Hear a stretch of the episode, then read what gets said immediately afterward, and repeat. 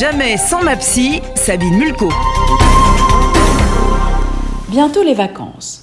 La plupart d'entre vous attendent les vacances avec impatience. D'autres les redoutent. Passer des vacances avec quelqu'un que l'on a du mal à supporter, avec qui la relation est très détériorée, tendue, voire parfois presque inexistante, peut générer de l'anxiété. Les vacances pourront être le moment pour expérimenter quelque chose de nouveau dans la relation.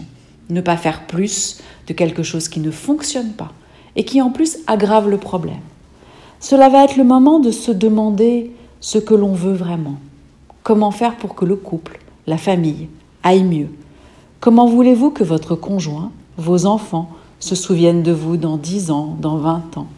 Se dire que chacun a sûrement une bonne raison d'adopter un comportement et que la plupart du temps, la famille a de bonnes intentions, mais qu'elle a des difficultés à le concrétiser dans la vie quotidienne. Le meilleur moyen de pourrir les vacances est de faire faire des devoirs aux enfants. Les vacances sont les vacances pour tout le monde. Ils pourront se remettre à, niveau au cours de la dernière semaine, voire des deux dernières semaines du mois d'août.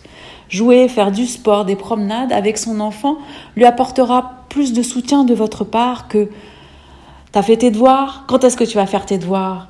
Et ton cahier de vacances L'été va être un moment privilégié pour retisser du lien avec ses enfants ou son conjoint.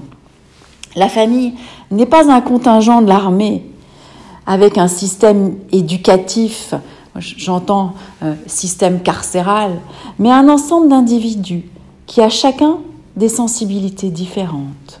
Certains aiment boire leur café dans un bol, d'autres dans une tasse. Les membres de la famille sont tous responsables de l'équilibre familial.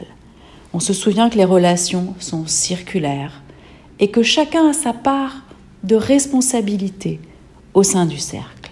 Très bel été.